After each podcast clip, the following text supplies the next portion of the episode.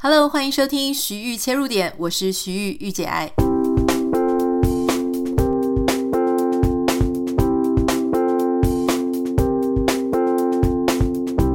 Hello， 欢迎收听今天的节目。今天的节目呢，当然也要跟大家一样来凑一下这个热度哦，就是关于冬奥的一些相关新闻。好，可是我要谈的跟一般大家谈的不太一样。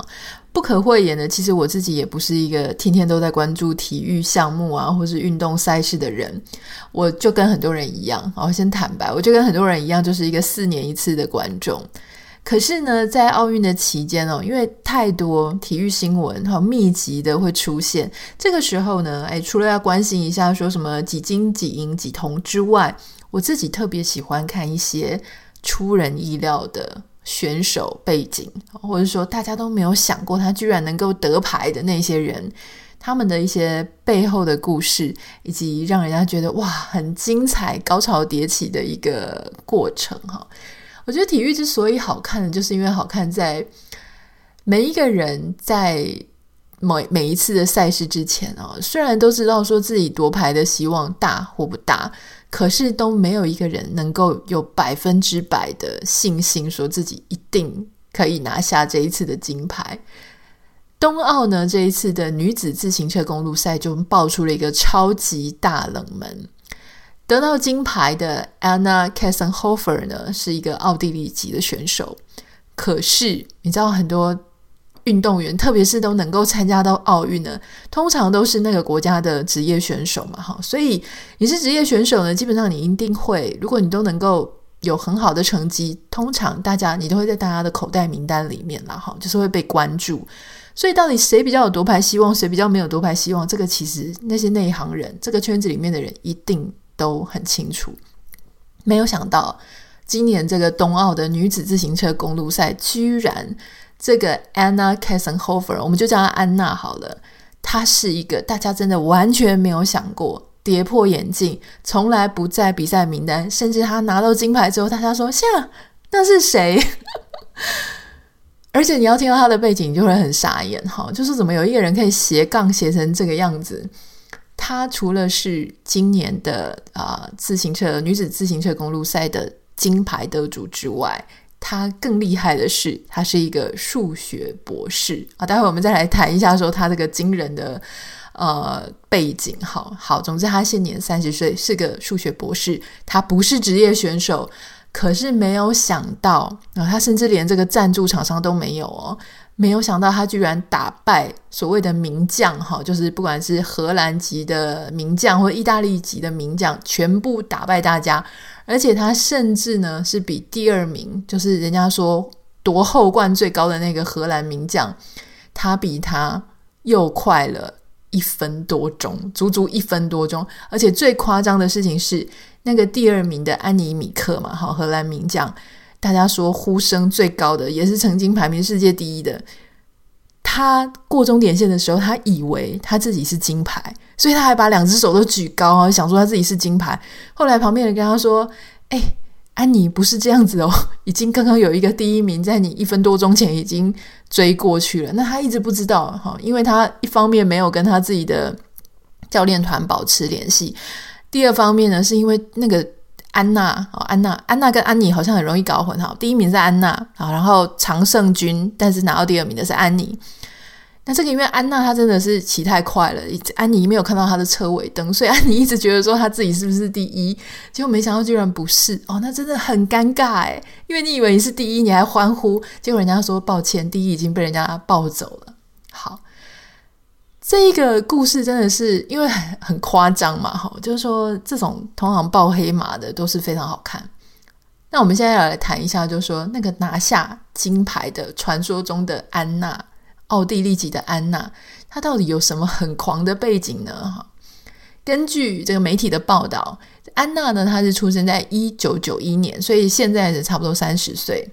她在1991年之前30岁的人生也做了已经做了很多事情了，包含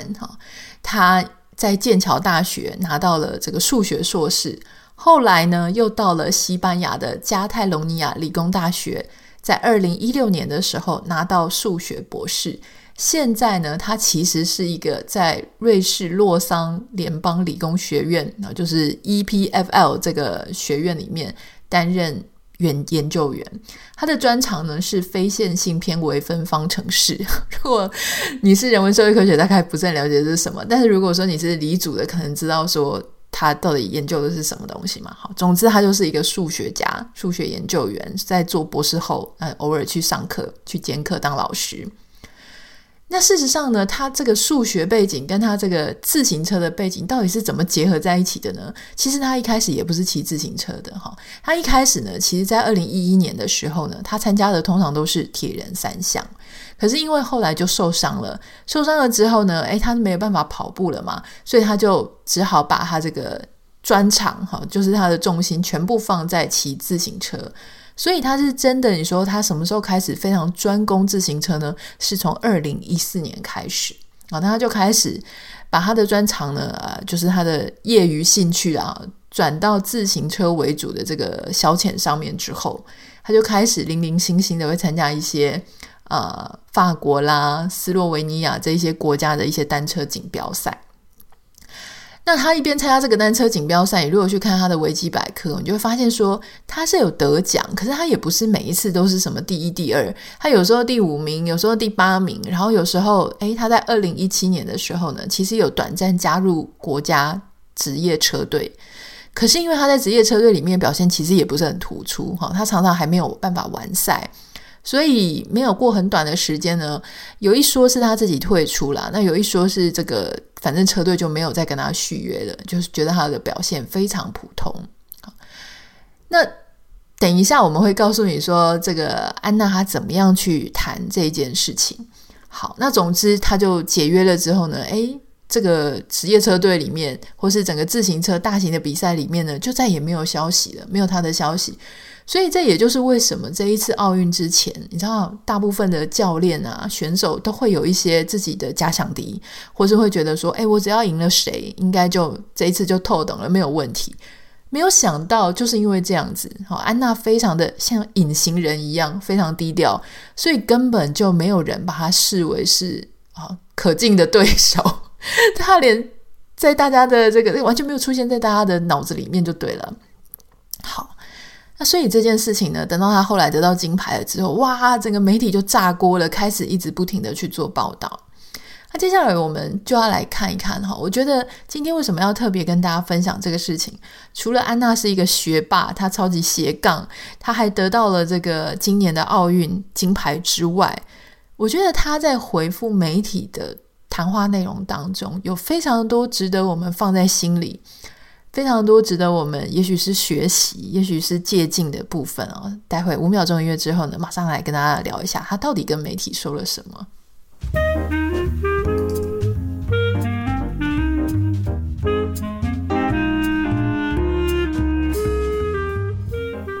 在安娜夺得这个冬奥女子自行车公路赛的金牌之后，那当然就吸引了非常多的媒体蜂拥而上，因为她之前的资料实在是太少了，所以媒体想说天啊，这么一个大黑马非常的有新闻性全部都冲到她前面去想要采访她。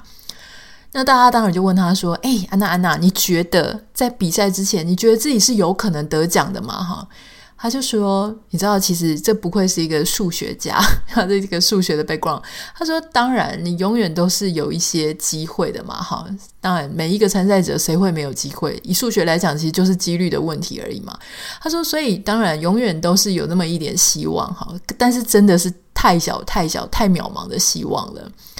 那他那个时候呢其实觉得说虽然他还是尽力的去准备，特别是在起始点起始线的时候呢，我还是跟我自己讲说我就是要好好的准备好这个竞赛的心情，可是在另外一方面我也非常务实的知道说要在这一个比赛当中夺奖，要赢在这个比赛上面，这真的是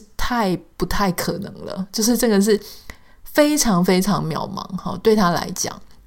那记者又问说当你最后你真的得到金牌的时候你是怎么想的？他就说这个真的是非常不可能，我觉得这是除了我之外可能包含我自己，连所有的人其他人大概都不敢相信这一件事情。那这个安娜呢，她就提到说，当时她觉得她真的是用尽她所有的力气，她觉得她的两只腿呢就是已经不听使唤了，已经是 empty， 完全是放空的状态。她觉得在过了终点线之后呢，她觉得她没有办法再踩下任何一下了，因为她觉得她整个身体都已经虚脱放空。如果你有看到影片的话，她其实是倒在地上，然后尖叫，然后落泪。那个真的是，你看很多跑马拉松的人，特别是长程的或是超级马拉松，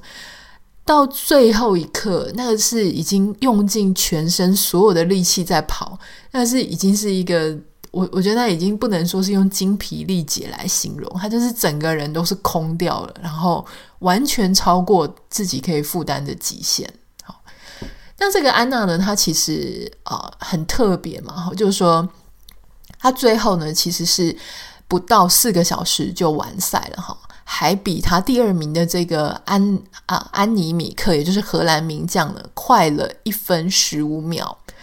1分15秒其实算是比赛里面算是蛮长的一段时间了哈，所以也就是说他是遥遥领先。那这个成绩他其实是非常的不可思议哦，不只是跌破众人的眼镜，而且呢，他也是帮奥地利睽违125年之后呢，好，上一次是1896年的样子。睽违了125年之后呢，再度得下了自行车的奥运金牌。那很多人就对于这么棒的一个成绩感到不可思议，特别是这个安娜，她又没有加入职业车队。好，她曾经在2017年一度加入，可是非常短暂，她就可能在自愿或非自愿的状况下呢，就离开了车队。我想应该是自愿的啦，因为你自己也知道说你在那个职业车队里面表现的不是很好，那到底为什么表现的不是很好？那后来这几年他又发生了什么事情呢？记者也是继续追问，他就有提到说，其实你要自己一个人单独做训练，这个其实是一条非常孤独而且非常独立的路，可是这样子的 path， 这样子的一个训练过程却刚刚好非常的适合安娜的个性。他说呢，身为一个数学家，你本来就是要非常习惯靠你自己去解决所有的问题，所以呢，我也是用这样子的态度来去面对我的自行车训练。他说大部分很多的自行车选手非常的习惯他旁边有一群人，这一群人呢就是包含像这个 trainer， 就是包含他们的训练员啊、教练啊，或是会有他们的营养师在旁边。那他们也会有一些人帮他们去做比赛的规划，要做策略啊，或者做一大堆计划。他说可是呢，这些所有的事情我都是自己拿来做，因为他没有教练，没有营养师，也没有任何人去帮他做一些比赛的策略规划，所以这些事情呢都是他自己要做。但他有提到一件事情，也就是说他觉得他制胜的关键策略，包含就是这整个过程当中，他提到一个非常重要的事情，他说 I dare to be different， 我很勇敢去做不一样的事情，我敢于跟别人不同。他说呢，我有一个完全跟别人不一样的准备方式，换句话说呢，就是我是一个 unpredictable， 我是一个无法被预测的选手，我是一个无法被预测的人。所以你就看现在今天，就是说他当天得到金牌的那一天，他说你看这个就是他的结果，就是因为没有人把我放在他的视线里面，没有人有办法预测也许一开始，其实我自己也不是自行车选手，我也没有特别关注这个领域的训练跟策略，但照他说呢，以及综合很多的媒体报道，应该是如果说你是跑步的话，通常教练就会跟你讲说一开始不要跑太快嘛，因为如果它是一个长程的赛事，你必须要保留你的配速，然后让你的体力呢能够在最正确的时间发挥到最大的效果。可是这个安娜呢，你如果看其他媒体的报道，她就是说她从一开始就是以最快的速度来去完赛。那这个事情呢，老实说它并没有好跟不好，虽然教练一定会有他自己的逻辑，跟他们也许是大数据啊，也许是他们多年的经验告诉你说一开始最好不要冲成这个样子，可是每一个人确实都还是不一样的。好，大家的体能状况，大家的心理状态，大家的条件、和身体的条件、心理的条件其实都完全不同。那安娜她之所以会一开始就开始冲最快，就是因为她自己了解她可能是某一种类型的选手，她必须要一开始就尽全力。然后她说她前面就把这个跟别人的距离拉大，反而让她在跑步到后面的时候呢不是跑步啦，自行车到后面的时候呢，能够偷偷的找到休息的 tempo、哦、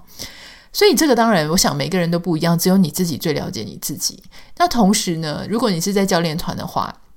他有提到如果说你是跟着大家一起受训，你就比较难就是照自己的方法来。可是就是因为他自己是自己的教练，他自己为自己拟定所有的训练计划跟策略，所以他就可以这么做。那他就提到说，老实说啦，你还是很多时候你必须要 follow 跟随你自己的直觉，你自己的本能。那他当然就是人家讲说，那你现在得到金牌之后呢，可能你的生活就会有点不一样，包含你的同事啊，你的上课的学生啊，或者你的家人啊。他就说当然就是他其实就不会特别去提到他自己的一些什么自行车的赛事，可是他说呢，因为学生就很喜欢查老师的名字嘛，他很喜欢 Google， 所以有一些少数的学生知道他有去参加一些自行车的比赛，也知道呢他即将有一个大比赛要来了。他说但是我最希望的事情是我要继续维持我现在的生活方式。我觉得这一句话其实也挺令人感动的，就大概就是我在看他的访谈的时候呢，我对他这两句印象 I dare to be different 跟 I want to continue living the life I'm living， 好，就是我想要继续维持我现在的生活。我觉得这是非常非常值得放在心上的。我们实在是太多太多的人，在我们要面对重要的人生抉择、重要的人生赛事，或是当然不只是体育啦，你敢不敢做一个跟别人不一样的人？你敢不敢就是照着自己为自己的策略定定自己的步调？还是你会比较想要就是跟大多数人一样，就是这样过生活，就是那样做事，就是这样的去安排自己的人生？你是什么样的人呢？并没有说哪一个方式绝对是比较好，不管是听别人的、从众的，或是听自己的，因为每一个人都要为自己的决定负责嘛。好，你不负责，那我们之前有讲过，就说你不为自己人生决定，你决定要跟大家全部都一样，这也是一种选择，不选择也是一种选择。那你看安娜的故事，就是她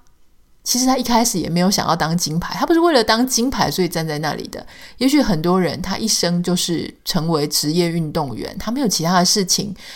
比方说我不能说他没有其他事情，就是说他一生的愿望就是要在体坛上得到最高荣誉金牌。但是安娜她其实是一个数学家，那她当然谁上场谁会不想要得金牌，可是她并没有真的就像大家说什么呼声很高，给自己太多的得失心。那同时也是因为这样子比较放松的态度，让她可以照着自己的计划去走的一种方式，反而让他有了很好的结果。我觉得体育赛事，当然我们讲说体育赛事之所以迷人，就是因为呢每个人上场，人人都有机会，但是永远都不会说什么这个常胜军他就永远都不会失败。其实往往最好看的事情就是，就像现在安娜的故事，她明明就不是呼声最高的人，可是她却得到了最高的荣誉。那这一段的过程，奖牌当然是一个重要的结果，但是他一路上是怎么样跟自己对话，怎么样训练自己，其实同时可以给我们很多的反思。那最后呢，那当然大家就问他说，那你的家人，他一定很高兴，你要跟你的家人的互动会是怎么样？你家人有在看你的比赛吗？他说有啊，我妈妈还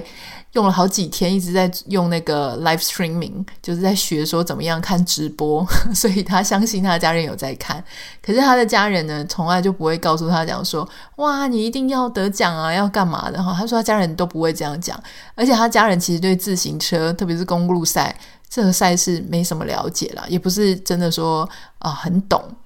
所以他说基本上支撑他的呢，也不是说家人对他的期待，而是本身骑自行车这个乐趣对他来说就是让他勇往直前的动力。那他当然很想，人家说那你比赛之后想不想看到你的家人啊，他就说我当然很想看到我的家人，因为我知道我的家人根本不在意我的脖子上套的是什么啊，就是他不在意他套的是金牌啊还是什么牌，有牌还是没牌，他们只是希望就是能够看到我很开心，能够拥抱他们。我觉得这真的是太感人的一个故事了哈。所以你知道吗，就是我常常都觉得说，有时候我们会说学习说怎么样才能够得胜，怎么样才能够胜出，出人一等哈，高人一等，能够达到最优秀的结果。可是我们却常常忘记，优秀的结果呢，它并不是我们最主要的目标，而是我们可以从得到这样的目标的人，他的过往的人生学习到他是怎么样面对他每一天的生活。从安娜的故事当中呢，我们可以看到一个非常相信自己的女生，她不是相信自己会得金牌，而是她相信就有那么一个方式是适合她自己的练习模式，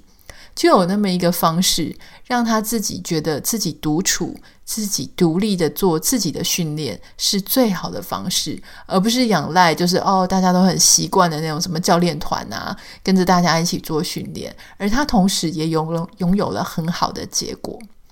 所以我想在今天的节目当中，我们要鼓励大家不管你是一个很习惯跟大家一样的人，跟大家一起努力，一起同一个方向做大部分人会做的人生策略，还是你就是那么一个少数的 outsider， 很异类，很有自己的想法，很有自己的 path，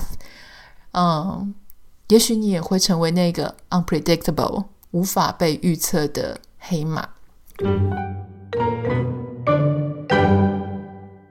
好，在节目结束之前呢，要稍微跟大家分享一个小知识，就是我们常常讲黑马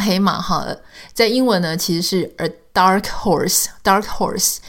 horse 怎么来的呢？ dark horse 呢其实就是来自英国政治家班杰明·迪斯雷利，他的一个小说叫做《年轻的公爵》。那他在《年轻的公爵》里面呢，有一段话他就提到了这个 dark horse， 所以呢，以后我们常常在看这个比赛啊、选举当中意外胜出的获胜者呢，我们就会说他是一个黑马。所以黑马呢不是 black horse， 是 dark horse。好，如果你有对今天的节目有任何想要跟我分享的，欢迎你可以私讯到我的 Instagram 信箱 anita.writer@anita.writer。 那也拜托大家帮我们在 Apple Podcast 上面留下5颗星跟你的留言，我们就下一次再见咯，拜拜。